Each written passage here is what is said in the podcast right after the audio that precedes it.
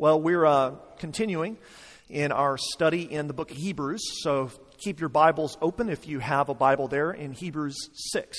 These verses are uh, intended by God, the ultimate author of the Bible, to encourage you this morning to trust in the promises He's made to you. There's a lot of swearing in this text, not that kind of swearing, not profane swearing, oath taking, swearing, promise making, and, and promise keeping.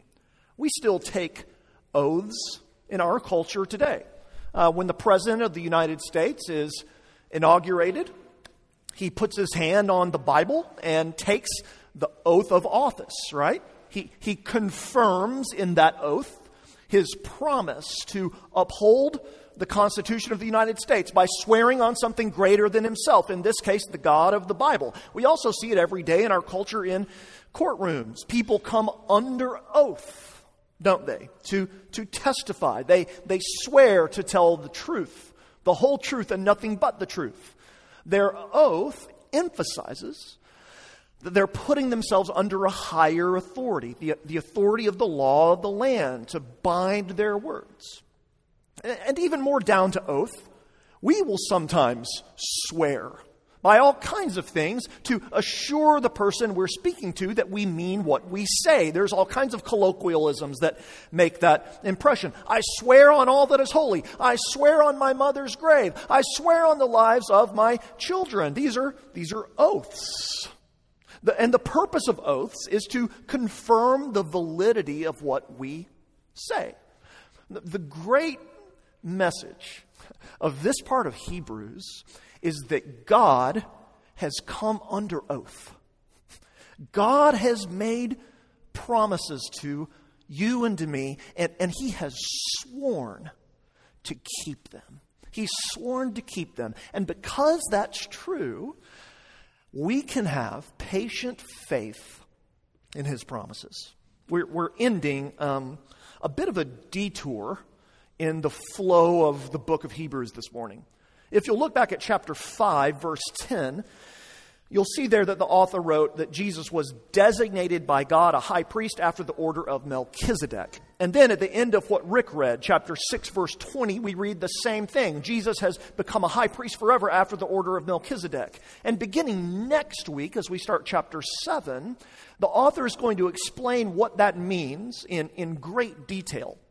But from chapter 5, verse 11 through the end of chapter 6, uh, he's taken us on a detour away from the main idea of the letter, which we've seen again and again is Jesus is better. You know, it's like when you're traveling on a on a state highway in Texas and you know you're just plugging right along at 70, 75, 80? 85?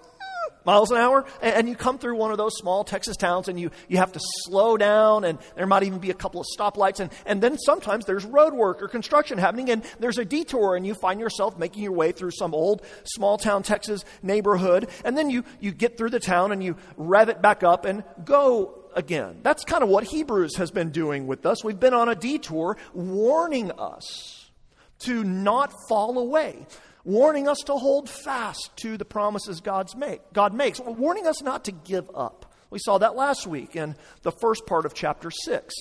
And then this section of chapter 6 is kind of like an on ramp back onto the main highway of the letter. It's set up to, to encourage us, to encourage us to fight for faithfulness in our lives. And, and so the authors issued a warning last week, and now he calls us to move forward with faith and patience. Look at what verse 12 of chapter 6 says again. He asks us to be imitators of those who, through faith and patience, inherit the promises. That's what God wants for you this morning. God wants for your life to be characterized by faith and patience. The Christian life is a journey that begins with faith and that goes on with patience. Faith receives and rests upon the promises of God that find their fulfillment in Jesus, and patience overcomes obstacles and continues to believe and waits as long as it takes to enter into the joy of the things promised. So, As we approach this text, let's just remember a, a lot of us, I know a lot of us need encouragement this morning. Um, this life is just difficult, isn't it? Life is hard. Life is challenging. Some of us are just sick and tired of being sick and tired. Some of us are isolated and sort of coming out of the gloom of the life that COVID has placed upon all of us and, and trying to sort of figure out where we are now, right? Uh, some of us have, have just been dwelling on bad news that we might have gotten recently that can't get out of our minds. Some of us have, have fallen off the wagon of sobriety again. No matter what's going on in our lives, God this morning wants to encourage us. He wants us to hold on to the faith with patience. He wants us to hear that He's going to keep the promises He's made. And, and, and so this morning, he, he gives us three encouragements in these verses in Hebrews to help us continue with faith and with patience. So I want to just study those with you for the next couple of minutes, okay? Let's look at three encouragements. The first encouragement we see in these verses is that God is the promise maker. God is the promise maker. He jumps off from verse 12 of chapter 6 and uses as an example of faith and patience this guy, Abraham. Verse 14 When God made a promise to Abraham, he swore by himself, and on and on and on. It's as if he's saying, okay, speaking of believing promises, you should all remember what Abraham did, and you should imitate him. You should be like Abraham. Abraham is the quintessential man of faith. And so, to understand what verses 13, 14, and 15 are about, we need to just back up for a moment, go in reverse in our biblical history, and remember the life of Abraham. Abraham's life is in the beginning of the Bible, the book of Genesis. In Genesis chapter 12, God appears to him out of nowhere because of his sovereign, electing, and gracious purposes. And in Genesis 12, 2 and 3, he makes these crazy, radical promises to Abraham. Listen to what God says to him I will make you a great nation, and I will bless you and make your name great so that you will be a blessing. I will bless those who bless you. And those who dishonor you, I will curse, and in you all the families of the earth will be blessed. And then God says to Abraham, Go. Go to a land that I will show you. He doesn't give him a map. He has no GPS signal.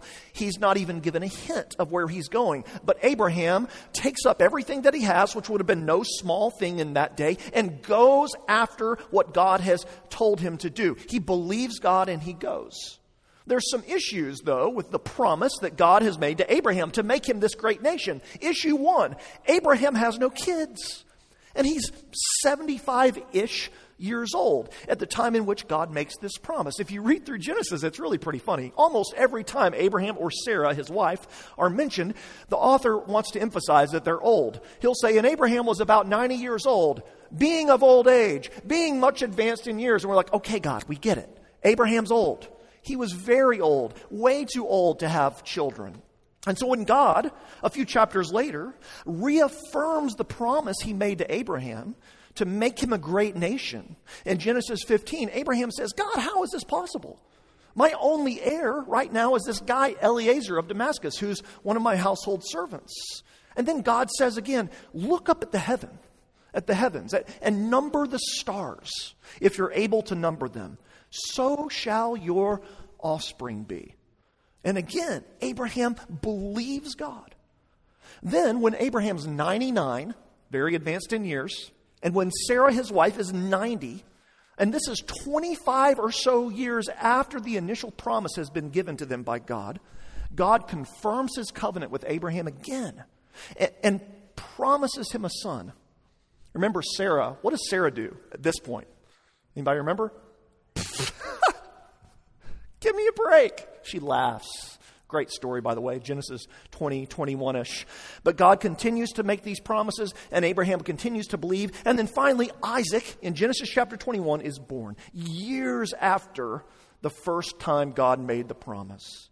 Abraham has he's had his ups and he's had his downs for sure. He's made some big mistakes.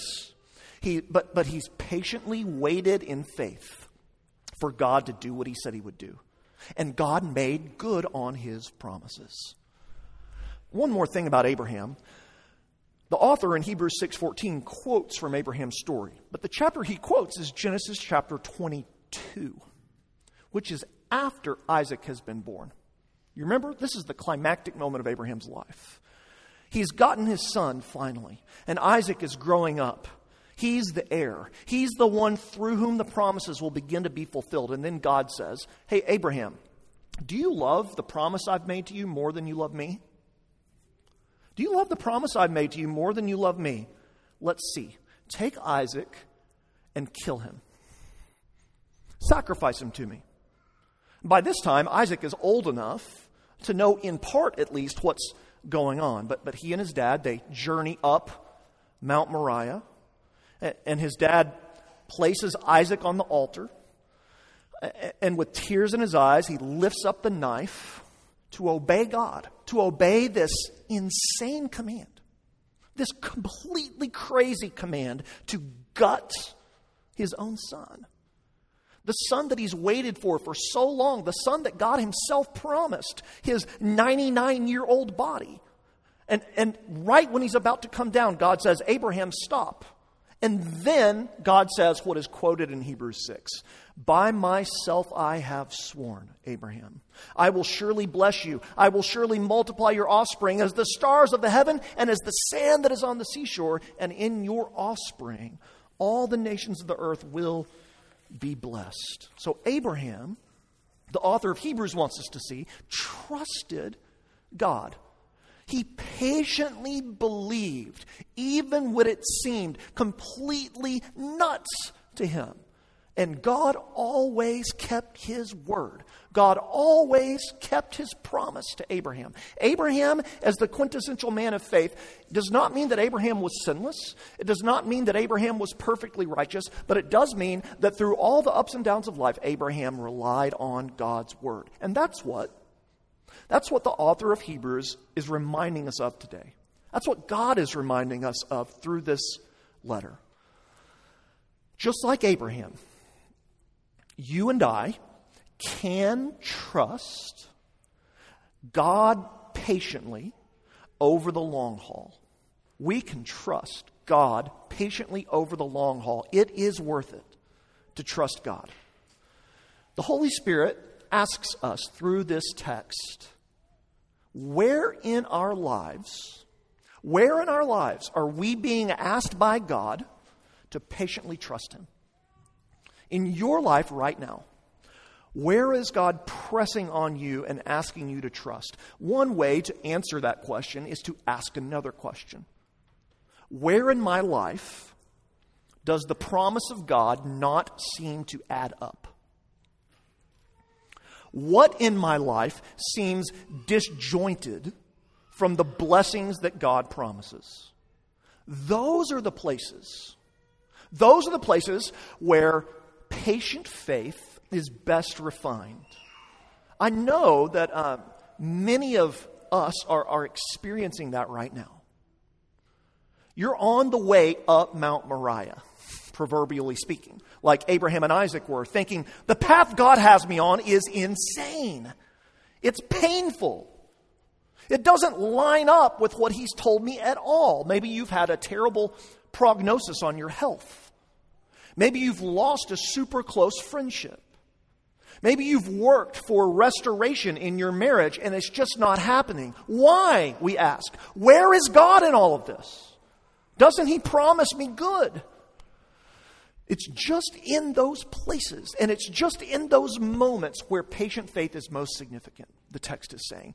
God is encouraging you here, if you find yourself in that place today, to know that He knows what you're walking in and to continue to trust Him. It's the first bit of encouragement.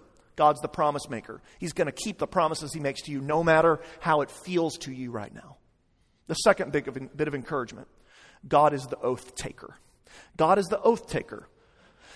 Here's what's happening because God knows that it's very hard for us to trust Him sometimes, especially when we're in those Mount Moriah with Isaac and Abraham moments. We see Him do something else in this passage.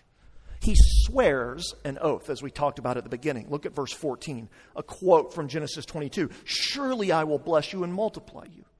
And then verse 16 and 17 explain this. Look at what we read there. For people swear by something greater than themselves, and in all their disputes, an oath is final for confirmation. So, when God desired to show more convincingly to the heirs of the promise the unchangeable character of his promises, he guaranteed it with an oath. So here's what's happening God can be counted on. God can be fully trusted because his word and his promise are sure and unchanging. When God says he will do something, he will for sure do it. But, but, because he knows we will struggle to patiently believe that that's the case. He gives us an oath to guarantee His word. That's what it means when the text says that God desired to show more convincingly the unchangeable character of His promise. So God doesn't take an oath to remind Him, He takes an oath to remind us. The very act of His oath taking is, as theologians would say, a gracious condescension on the part of God. We swear by things, as I talked about at the outset, because human beings, shocker, you ready? Human beings can lie. I know. Can you believe that? It's possible for human beings to deceive one another. Humans can mislead one another. And so, swearing, oath taking, is intended to confirm and to reassure. Just an example. This week, maybe, I think it was this week, uh, my kids were getting ready for dinner one evening, and we're talking about how high different kids in Nate's grade can jump. And apparently, there's one seventh grade kid that can now touch the rim, which I was surprised by. And so I just said, you know, I used to be able to hang on the rim. And, and can you believe this? My wife was skeptical that that was true. She said, whatever. I said, I swear. I swear I used to be able to hang on the rim. And I didn't offer to go try now because that emphasis on the word used to used to be able to hang on a 10 foot rim. I could never dunk, not even a girl's ball, but I could hang on the rim. And um, I just kind of in passing said, I swear. Uh, another example, one of my favorite movies is The Princess Bride. You've seen the movie, right? Remember the scene where Inigo Montoya and Fezzik and the Sicilian have kidnapped Princess Buttercup and they're rushing across the sea, and they see this man, this man in black, following them. It's the dread pirate Roberts, also known as, spoiler alert, Westley, right? Sorry if I ruin, if I ruin the Princess Bride, we've got bigger issues to deal with. Okay, so Westley's chasing them across. They begin to climb up the mountain. Fezzik's pulling them all the way up this rope, up this steep, sheer cliff. And Westley begins to follow them. They get to the top first, and they cut the rope. And the rope falls and you think surely Westley's plummeted to his death. But no, he's managed to hang on to the sides of this rock and he's climbing slowly. And so the Sicilian, being the leader of the bunch, says, Hey, Inigo, you're a master swordsman. We're going to take off with the princess. You wait here and dispatch this stranger as soon as he gets to the top. And so Inigo says, Sure thing. And so Inigo's hanging out, waiting for Westley to climb to the top. Remember? He doesn't have a rope. And so Inigo leans over and sees him and says, Could you hurry it up? And he says, This is not as easy as it looks. If you want to help, you could throw me a rope. And he says, You know, I'm, I promise I'm not going to kill you when you. I'll, I'll, let you. I'll let you get ready before I kill you. And uh, he's like, No thanks. I'll keep climbing on my own. And, and Inigo says, I give you my word as a Spaniard. And Westley says, I've known way too many Spaniards. Sorry to you Spaniards. And, and then Inigo like gets really serious. And he stares at him and he says, I swear on the life of my father, Domingo Montoya, you will reach the top alive. And Westley says, Throw me the rope. He throws in the rope, climbs to the top, and Inigo makes good on his promise. He took an oath. He swore on something that was clearly serious to him, and it caused Westley, in that moment at least, to trust him. We'll finish the story of the Princess Bride at another time. Back to Hebrews. Okay? The point is, that's what God is doing here. But a problem arises for God. The problem is this when you swear by something, you tend to swear by something greater than yourself, by someone greater than yourself. But for God, there's nothing greater for him to swear by than himself. Verse 13. God can't say, I swear by the moon and the stars because he's like, oh yeah, I made those. I swear by all this. Oh yeah, I made those too. Well, I guess I'll just swear by myself. I swear on my name as God. It's as if God is saying, if I don't do what I've promised, may I not be God anymore. If I don't do what I promise, you can defame my godness. It's that significant. So God promises to Abraham and to us to, to save us out of our rebellion against him. He promises to bring us into his own perfect and eternal life, the life of Father, Son, and Spirit. He promises to never, ever stop loving us and delighting in us. He promises to abundantly pour out his affections on us forever. And he guarantees the veracity of these promises with an oath. Why? Why does God do it? Look at verse 18. So that by two unchangeable things. Now, the two unchangeable things are his promise and his oath, in which it is impossible for God to lie. Why does God swear on his own name? So that we who have fled for refuge might have strong encouragement to hold fast to the hope set before us. God's promise and God's oath. The two unchangeable things are an encouragement for us to flee to run to him for refuge. Proverbs 18:10 The name of the Lord is a strong tower. The righteous run into it and they are safe. You might have seen some of the pictures I saw this week of people fleeing out of Ukraine. I saw a picture this week in the Atlantic that was in black and white. And it was a picture of a, a, train station where the train stopped, and the, the train station waiting deck was absolutely packed to the brim. People shoulder to shoulder, and frankly, it looked like something out of 1941, something out of World War II. All those people were fleeing, fleeing for refuge, fleeing for their lives. It's the image that the author of Hebrews paints for you and for me because there's nothing that God desires more for you this morning than to flee to Him for refuge. There's nothing God wants more for you than to flee to Him for refuge. What is it to be a Christian? What does it mean to be a Christian? Does it mean you grew up in the Western world with Christian morality canopying over you? No. Does it mean that you were baptized? No. What does it mean to be a Christian? It means you have fled to Him for refuge. It means you have fled to Him for refuge. What in your life is making you want to flee? This week, I had a couple of nights where I just couldn't go to sleep. I'd wake up, this happens to me from time to time, and uh, I couldn't go back to sleep. I, I, bet you've had nights like this in your lives. I couldn't go back to sleep because my, the wheels in my brain started cranking and spinning, and the deep concerns and, and worries in my heart. The, the things in my life that are most troubling just started plaguing me mentally and, and spiritually and, and emotionally. And, and you know what, friends? When I feel that way and you, when you feel that way, those are the moments when God, by His Spirit, says to us, Flee to me for refuge. Hold fast to the promises I've made and to the promises I've kept. Patiently, by faith, run to me, flee to me. What a gift. What a gift that we can run to the strong tower that is our God and bank on the certainty of his love. God's a promise maker, God is an oath taker. Last bit of encouragement God is the anchor. God is the anchor. Uh, we can hold fast, the author says, to the hope set before us, verse 18. And then he uses that idea to, to, to springboard us back to the main theme of the letter the superiority of Jesus specifically the superiority of Jesus as our high priest. And then in verses 19 and 20, uh, in a sense, he personifies for us the hope that we're to cling to.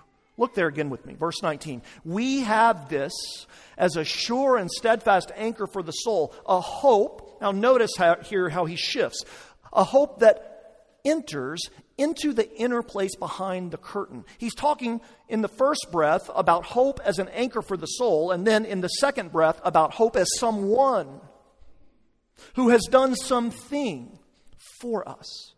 Uh, he makes it clear in verse 20 Jesus has gone as a forerunner on our behalf, having become a high priest forever after the order of Melchizedek.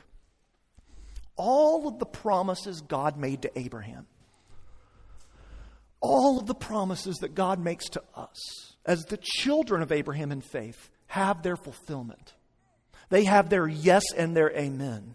They have their positive answer in the greatest son of Abraham, Jesus of Nazareth.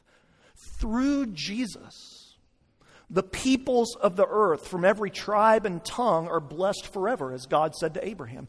Through Jesus, God keeps his promise to be our God and make us his people. This happens because, as the author writes, Jesus has entered into the inner place behind the curtain as a forerunner for us.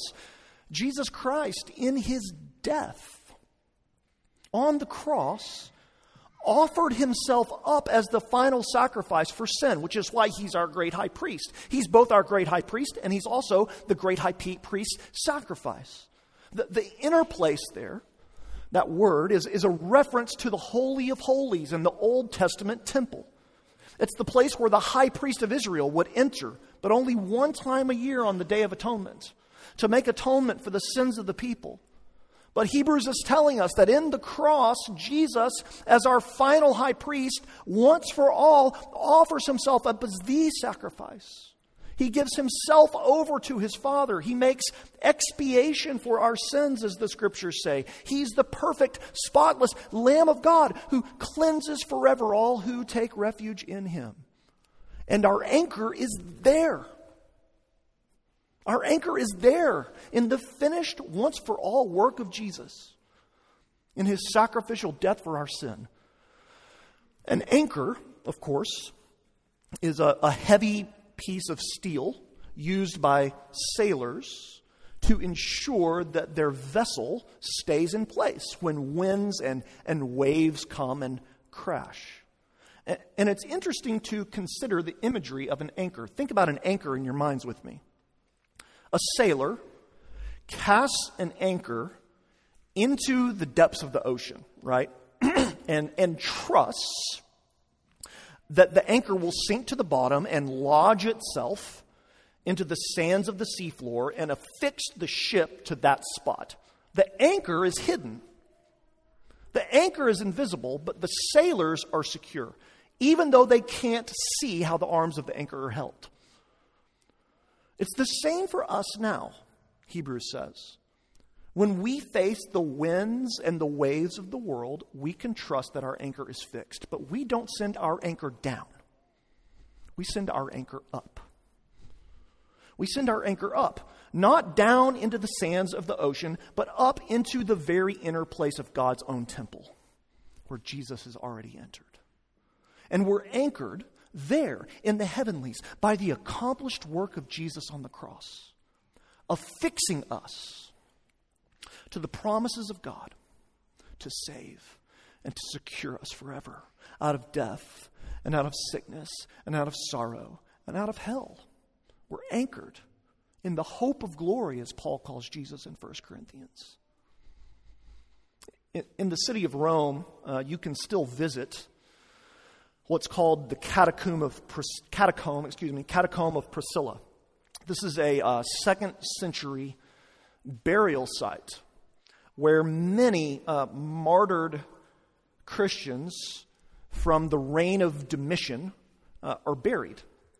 And the catacomb is an archaeological treasure for many reasons, but one of the reasons that it's an archaeological treasure is because it's filled with ancient Christian imagery. There are engravings all over the tombs. There are engravings of Jesus, the Good Shepherd, feeding sheep. There are engravings of the ichthus, the fish, which was an ancient symbol of the followers of Jesus. And they're symbols of an anchor. I've, I've actually got one. Michaela, can you put that picture up?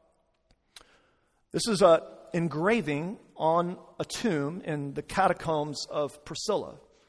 Uh, the anchor is engraved there to remind all of us that those who have died in Christ and that those who live in Christ are anchored to the solid rock that is Jesus and have indeed inherited the promises by faith. He is our sure and steady anchor. He encourages you to trust Him. He will not let you go. The anchor has been fixed in the heavenlies for you. Let's pray.